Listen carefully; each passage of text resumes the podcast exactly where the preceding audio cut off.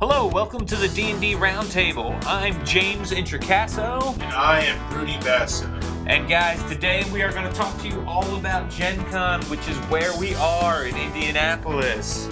Uh, but first, I want to remind you to please use the affiliate links on thetomeshow.com whenever you shop on Amazon or D&D Classics to help support the show. Just go to thetomeshow.com, click on the links in the show notes for this episode or any other, and then shop as you normally would. Pretty easy, right, Rudy? Very easy, James. Yeah. You know who else we'd like to thank for sponsoring this podcast, Rudy? Who's that, James? NobleKnight.com. Of course. Do you know that out of print is available again at NobleKnight.com? I was aware, but if I wasn't, I would be blown away. Oh my goodness! And they have D and D and other tabletop RPGs, any edition, any product.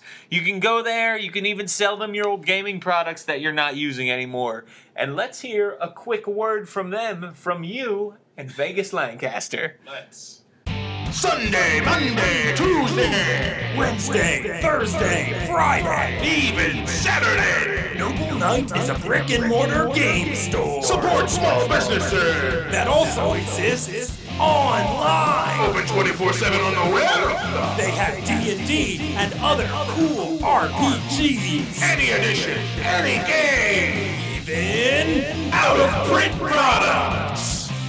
And at a discounted price. That's out of control. Have a bunch of old game products collecting dust? Dangerous allergens. Noble Knight will buy the old stuff you aren't using anymore. Looking at you, Indiana Jones RPG. So go to nobleknight.com and get buying and selling. Take back your lie. and tell them The Tome Show sent you.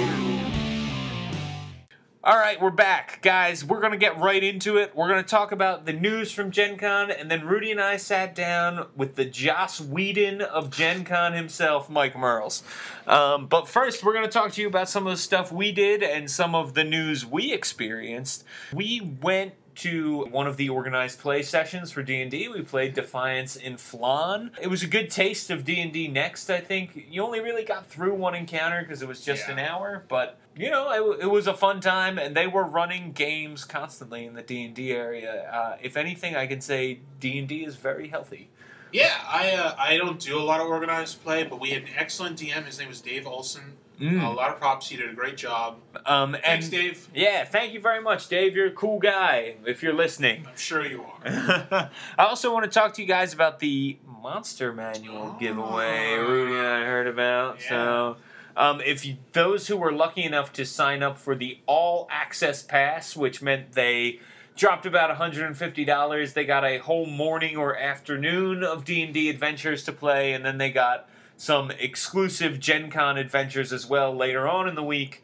They got the Monsters Manual given to them here at Gen Con early. Signed by the entire R and D team. Yes. as well. Yeah, exactly. So there are some lucky people out there. Jeff Greiner is one of them um, who have early access to the Monsters Manual. So uh, bully for them, shall we say?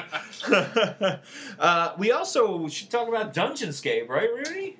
Blown away. Yeah. I am really, really impressed. I was one of those jerks who was kind of hesitant about it because Trapdoor didn't have much of a record, and I was not super thrilled with the past uh, products that have been shown and released by Wizards. But we had a quick demo with a very knowledgeable lady, and it was really, really impressive. Um, character creation. This was an alpha, and it was so polished and streamlined. I didn't believe it. it. It seems like this could be their release product. It was really straightforward, really simple. You choose your race. There's pictures, descriptions of all the races. You choose your class. There's pictures, descriptions of all the classes. It was really clean and polished for an alpha. I, I'm very impressed. Yeah, absolutely. And we should mention that this Dungeonscape is what was formerly known Yes. as Codename Morningstar. I so like the name a lot better. too. Yeah, yeah, I think it's a better name, and it's uh, it just it's so cool. Like it's it's it's really like you said. Um, I, it seemed like a finished product, and really uh, it's an alpha. So I can't wait to see what they come up with more of. Yeah. You know, um, and Mike talks about it a little bit more in our interview with him, so you get to hear more. Um, and word on the street is that uh, within the next two months we should see a release and pricing model. And stuff. Also, So- very surprising and very happy to hear that it's They announced it a few months ago. It's already coming out before the end of the year. That's That's amazing. Yes. given their track record of when things are announced versus when they come out. oh is yeah. definitely amazing. Yeah, exactly. And we also, uh, you know, we should mention in light of this podcast and everything, we got to meet for the first time Jeff Greiner, and that was Yeah. excellent. He's an awesome dude. He Jeff, is. I know you're listening. Shout outs. You're taller than I thought you'd be. Yes, yeah, much taller, much taller, and very handsome in person. Oh, so, very much. yeah, Nice yeah. shirts too. Cool shirts. absolutely, absolutely. So, Jeff, it was great to meet him, and he took us around. We met a bunch of people who are on the podcast normally, so that was really fun. And Rudy and I also played some non D and D games. We got- did. Yeah, we got to play Fate, Yeah. which was awesome. Yeah. We had excellent GMs for both of our games. Yes. And that's that's we we not played either of them at all. And to have someone who's really knowledgeable at the system, really friendly, and really good at teaching you how to play is uh it makes the whole experience great. And our players were all fantastic. all the players at uh, our Fate game and our Savage Worlds games that we played were really cool guys, really friendly. We exchanged, you know, Twitter accounts and Facebook accounts, and, and ended up following and friending some of them. Really neat guys. Yeah, absolutely. So if you couldn't be at Gen Con, you should know that pretty much everybody is very awesome, loves games, Yeah. willing to talk with you. You know, you can go to any booth and people will have a great conversation with you. Yeah. Um, so, in fact, even the people who just work at the convention center who have no idea about games are really nice. Yes, that, that is absolutely true. Go Indianapolis. You can find the GM from our Fate game on Twitter. He's a very cool guy. He is at Riki Warren. That's Riki R I K I Warren W A R R E N. Uh, and he was really great. Taught us the system. We knew nothing about it. Took the time to sit down with us. Like cool dude. We were late, so it was especially kind of him for all of his patience. Yeah, exactly. And there's one other person I'd like to give a shout out to, and we're going to link his products in the show notes. Um, so I don't know if you guys know D and D Jester. Uh, he is on Twitter. He tweets a lot about D and D. He's a great guy. He gets a lot of really good news and everything. And uh, he has published, among many other things, a guide to world building. Um, and as you know, my blog is all about world building, and I met him at Gen Con, and he gave me a copy of his book. Uh, I've already been thumbing through it. It's really awesome. I recommend checking out his products and other books, and all of that will be linked up in the show notes. Um, but Rudy, why were we late to that Fate game? Remind me. Uh, we were late because we were interviewing a Mr. Mike Mearls. That's right, a Mr. Mike Mearls, and I think the people have waited long enough, don't you? I do. I think we're very entertaining. Uh, We are, but we're we in the continue. interview. Yeah, that's Yeah. true. You're right. That's a good point. So, so we'll continue to entertain you, but we're gonna add Mike Mearls to the mix, people. So uh, let's roll the tape. Rolling. All right, hey guys, this is James Introcaso. I'm here at the con with my good friend and roundtable regular, Rudy Basso. Hello. And uh, right now, we're sitting here with Mike Mearls, star of the show. uh, Mike, how's the con been so far? How are you feeling? So far, so good. We made it through the first day intact. Uh, handed out some monster manuals this morning. That was pretty exciting. So a little treat for the, the all access guys and uh, our judges. And yeah, so far so good. Signing books, answering questions, and uh, it feels pretty good to have the game finally out there. Oh, yeah, I bet. How did the crowd react when you gave out the Monsters Manual? Oh, they were pretty excited. So yeah, they were because we, we kind of we kept it secret, which was kind of cool. So it was a nice little moment of surprise for folks. The uh, so yeah, it felt pretty cool, and it's felt really good having people like now they're reading it, some of the reactions, people getting excited, notice like story text, the flavor, the art. So it feels good to have all that work kind of coming together, and knowing we're doing something that people are excited. about. Oh yeah, absolutely. I know we sat with at a table with a guy. We were playing uh, Defiance and Phlan today, and he was like, "I can't open the book Yeah. because I won't do anything else the rest of the con." So Yeah. So we just got some general questions for you about D and D, about uh, media in general. So these days, there's so much media that everyone has access to: Netflix, video games, mobile games. What's the plan to keep D and D thriving and still in people's eyes? Yeah, so a lot of what we're doing is uh, we're focusing on sort of these, this idea of these big storylines, like uh, Tyranny of Dragons. That's that's the storyline we're launching here, uh, and over the next few months we'll be expanding on it. And so, what we want to be able to do with D and D is focus the conversation on story, because that's something that no matter what media we're working in, or type of game, or you know, if you're a fantasy fan, we can talk in the language that makes sense to you. So if you think of Tyranny of Dragons, it's about it's the, the five-headed queen of dragons attempting to conquer the world, right? If you've played Skyrim, or if you've read, say, the uh, uh, different fantasy series, you know, Patrick Rothfuss or something like that, if you're just into fantasy, you can hear that and go, okay, I get it. It makes sense, right? And hopefully, if we're doing our job, it sounds interesting. And then we can look at it in terms of, well, yeah, we have the Neverwinter MMO. You know, we have the tabletop role playing game. We have board games. We have, we have miniatures from WizKids, where maybe you might like one or many of those types of games, but it's something we're pulling you into it. We're not just relying on just the tabletop role playing game having a conversation that only tabletop role players can take part in. It's really about casting a wider net. And especially as we do more video games, more digital stuff, that's something where it's more cohesive. We're not like, oh, this is like this is D and D, but this is the real D and D, or and you know, it, it's kind of things are syncing up and making sense in a way that you can go as deep and as broad as you want as a fan. Yeah, absolutely. I guess in, uh, to follow up, has anyone from Wizards of the Coast like worked with Cryptic specifically for the MMO? Has anyone like written quests or things like that? So I know um, Bob Salvatore, uh, the author of the Drizzt novels, he did some work directly with them. A lot of what we do is uh, we, we're, we're kind of in the business now these days of creating what we call story bibles. And so for Tyranny of Dragons, that like lays out here's the basic plot line, here are the villains, here's their motivation, here's some of the heroes, you know, for games where you might not make a character. And here's the, the core conflict, and then like for the for Tyranny, there's like here the, the cult of the dragon cultists, here's how they dress, things like that.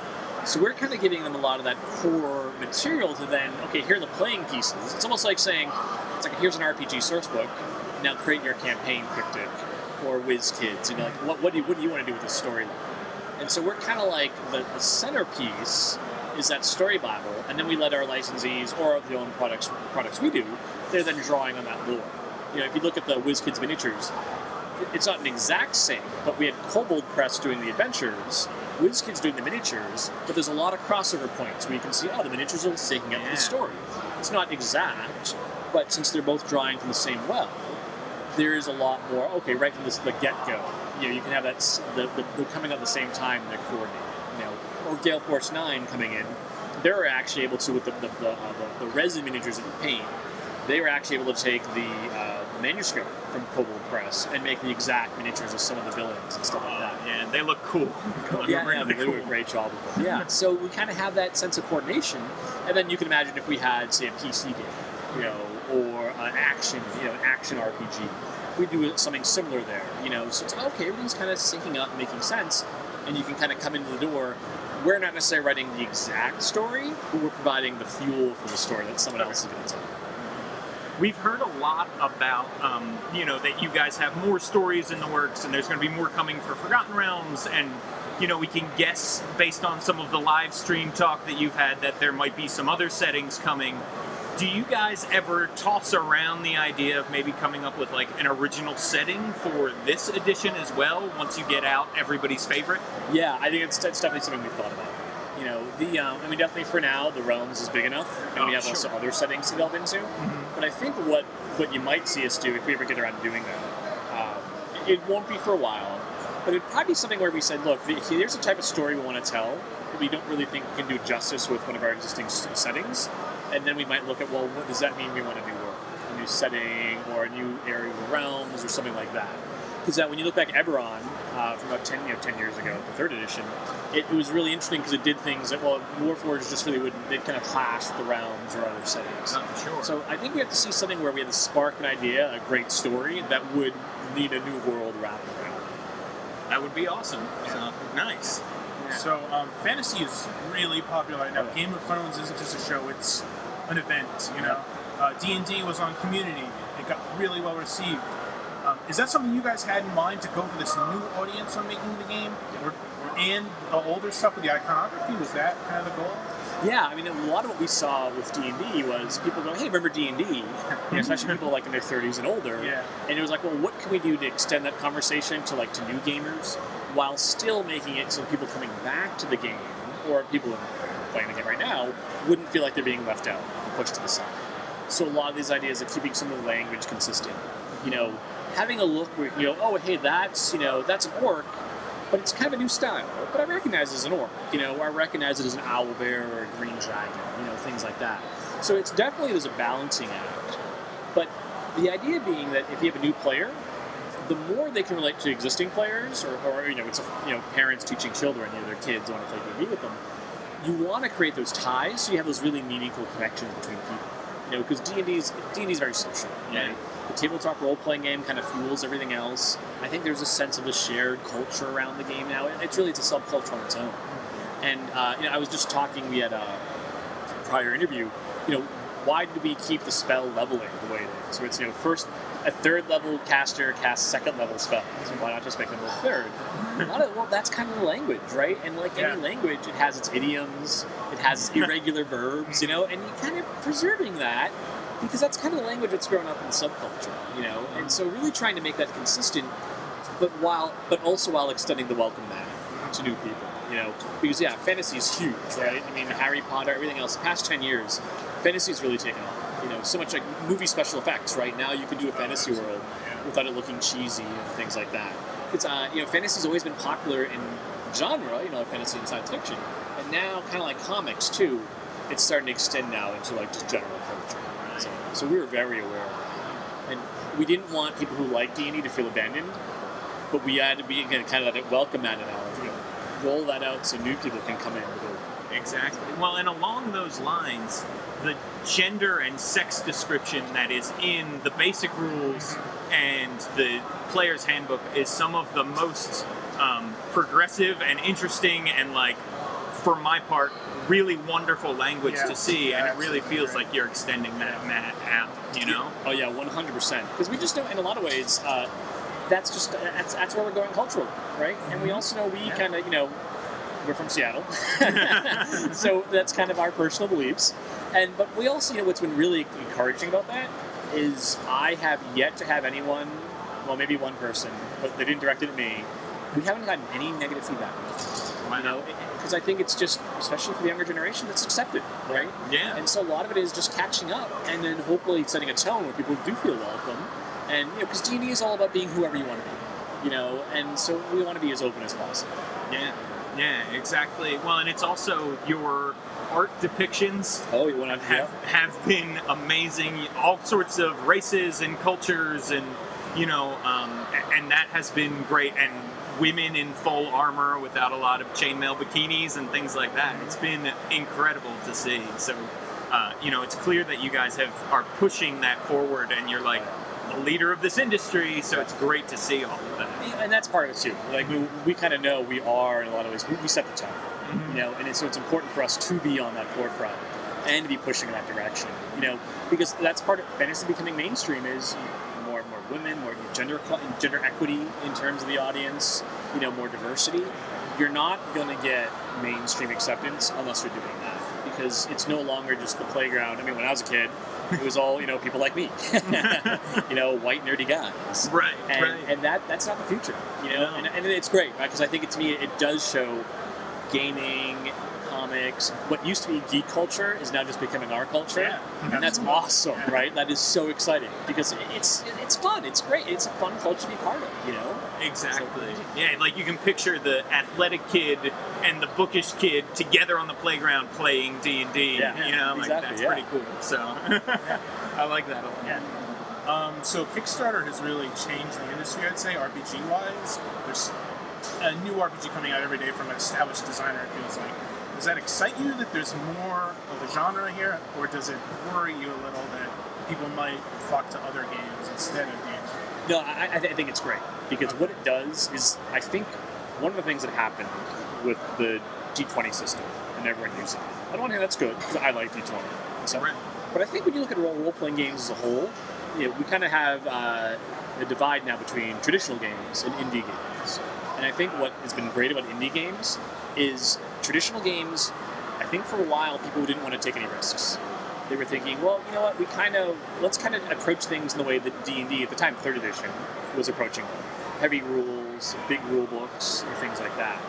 What I think Kickstarter's enabling, and also the indie approach, where it's like small, start small, build up, you know, take take risks, is it's opening up much wider vista of games. You know, in- the '90s, the uh, the big thing was settings, right? People were taking a lot of risks with different settings. You have things like Deadlands, a mashup between magic and horror and westerns. You know, Legend of the Five Rings, or the samurai fantasy game, really, you know, taking on things like that. And I think we kind of hit creatively, you know, the design community of tabletop role playing kind of hit a lull, you know, especially in traditional publishing where kind of just going back to the same wells over and over again. So I think things like Kickstarter, indie publishing, creator-owned stuff, that's really where we need that. We need that innovative, like the hotbed of innovation, you know, to really keep driving things forward. In the design of FIP, things like things like inspiration, you know, encouraging role playing, that's straight out of designs in the mm-hmm. past five years, right? Where we're seeing that grow and people really reacting to it. You know, because D and D is, you know, there's some areas where we can lead.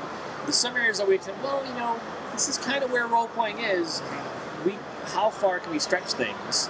And so you kind of need, from a design standpoint, those designers pushing the boundaries and forging those new paths. Because in some ways, we're in some areas we're going to follow, in some areas we're going to lead. But you, it's I don't think it's healthy if only one person's trying or one voice is leading. You, know, you need that diversity. It's good, right? And that, and to me, as a player, it's exciting. I love seeing the new games, right? And it just it, it makes it a vibrant community, right? Because you have things to look forward to. And I know people will argue online about this, that, whatever. The um, but, but I think overall, it, it's really good for gaming. You know, and especially empowering creators is fantastic. Yeah, yeah, it's awesome to see all of these games and stuff. Speaking of the future, do you think we'll be seeing some psionics in our future in fifth edition? That's using my sonic power. so it's definitely something we've talked about. Uh, and the monster manual, some of the monsters refer to it. You know, like, oh, this is this kind of you know, psionic abilities and stuff. But it's something where I don't think we have a good answer to the question, what is psionics? Some people would say, hey, it, was it's an alternate casting mechanism, right? Third edition, point-based magic, things like that. Some people might focus on the story. Well, no, it's this kind of weird type of power that maybe it's kind of connected to like well, mind flayers and Aboleth. What does that mean? Like, is it is it healthy to use this stuff? You know, and so kind of going back to the idea of story. You know, for us, I think a lot of it is well, what is the story of psionics?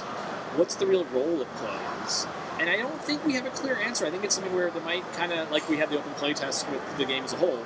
You know, do we do something similar for with, with specific topics, psionics, prestige classes? You know, things where they kind of have a history, but is it the right story we're telling with these things? Are they, are they in the right position? So it's definitely something we're thinking about, and we're definitely thinking not only what we want to do, but how we want to do it, or what makes the most sense for the game to keep the game healthy. Yeah, absolutely. Uh, yeah, and also I guess regarding the future, um, there was no PDF release with the new PHB. So yeah, so right now we've got the uh, uh, Dungeon uh, Dungeonscape, the Yes. uh, Yes. the tool set, you know, for Stuff, I, right? yeah, iOS, Android, PC. So uh, we're kind of letting them right now sort of blaze that trail for us. They're doing, Trapdoor is doing some great work. We don't want to say come in and because we really with with PDFs and stuff like that. Again, it's kind of this question of like, what is what's, what's the best way to do it? Mm-hmm. We don't want to just default to PDF because that's what's out there. Yeah. But we also know, like with the tools, well, can, can they fill that gap? We don't want to sort of preempt them. I said, well, here's PDFs now, people are going to go to the tools. They feel it's kind of obviated. We also don't want a position where people maybe feel like, well, I bought the PDF because that's what's what's available, but now I have to buy it again to the tools and things like that. So we want to take, kind of like we did with the playtest, take our time, make sure we're making decisions that are healthy for the long term, rather than rushing into things. Now that said, we know people like having ebooks. I mean, I really admit I've got ebook, I have PDFs on my iPad. you know, I have access to them. So Right. we definitely know there's demand. We just want to make sure when we make a decision and start creating things, we're not six months later or a year later thinking, ah, we kind of just messed things up, especially for a partner. You know, so we want to make sure we're supporting them, giving them the best chance to succeed, because we're really excited what Trapper is doing. There's really great possibilities there. They're doing great work, so we want to be supportive of as possible. Yeah, absolutely. Um, when we're talking about story, obviously the big story right now is Tyranny of Dragons, but we know that you guys are working ahead. Will we see hints of those stories within Tyranny of Dragons? Will we see like what's coming next, and where should we look for that kind of thing? So the uh, we've got a comic book series coming out through IDW. Ah, And I know that Jim Zub, the writer, he has seen both the Tyranny of Dragons story Bible and the next story. Ah. So there might be some things in there he's worked in to get you. I can't promise you because I haven't seen the scripts yet for issues uh, three and, and, and uh, later. But I know he's definitely aware of it. We were just in a panel and he was kind of talking about knowing where the story's going and what can you do to set some of that up. So, so we definitely like are trying to see where we can put some hints. So- Gotcha. And where? What's the name of that comic book if people want to check it out? So the new comic is uh, from IDW, and it's titled Legends of Baldur's Gate. And the first story arc will stars Minsc and Boo, his uh, trusty space hamster companion, and it covers the, the Ty- Tyranny of Dragons story arc in Baldur's Gate. Nice, nice. So if you want a hint, check that out, guys. Yeah. All right. Well, if people want to learn more, find out more, where should they go? So dungeonsanddragons.com or dnd.wizards.com, either one of those will take you to our website. We'll have all our latest and greatest there. Right. Fancy and new. It looks great. So, Thanks. Mike Mearls, thank you very much for joining Rudy and I on the roundtable today. Cool, thanks for having me on the show, guys. Thanks. Yeah, thank you.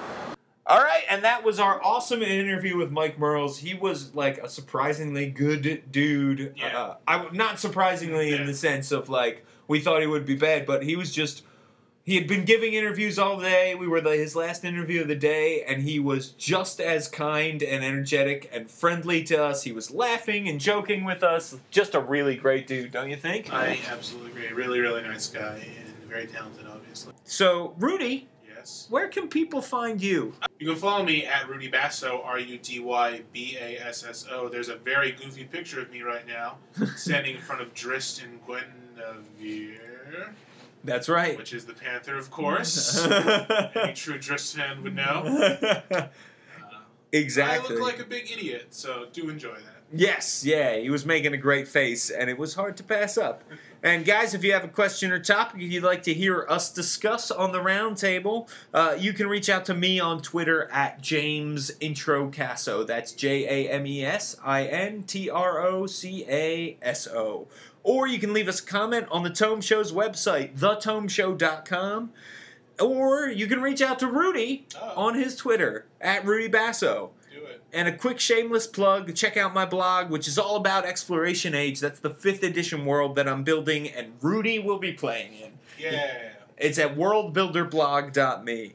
Thanks for listening. Thanks to Rudy. And thanks to Mike Mearls and everybody else at Gen Con. Also, many thanks to Jeff Greiner for letting us join the Tome Show lineup. Our theme music was composed by Eric Michaels. Don't forget to go to thetomeshow.com and use the affiliate links whenever you shop on Amazon or D&D Classics to help support the show. Keep on rolling. Keep on listening to the Roundtable.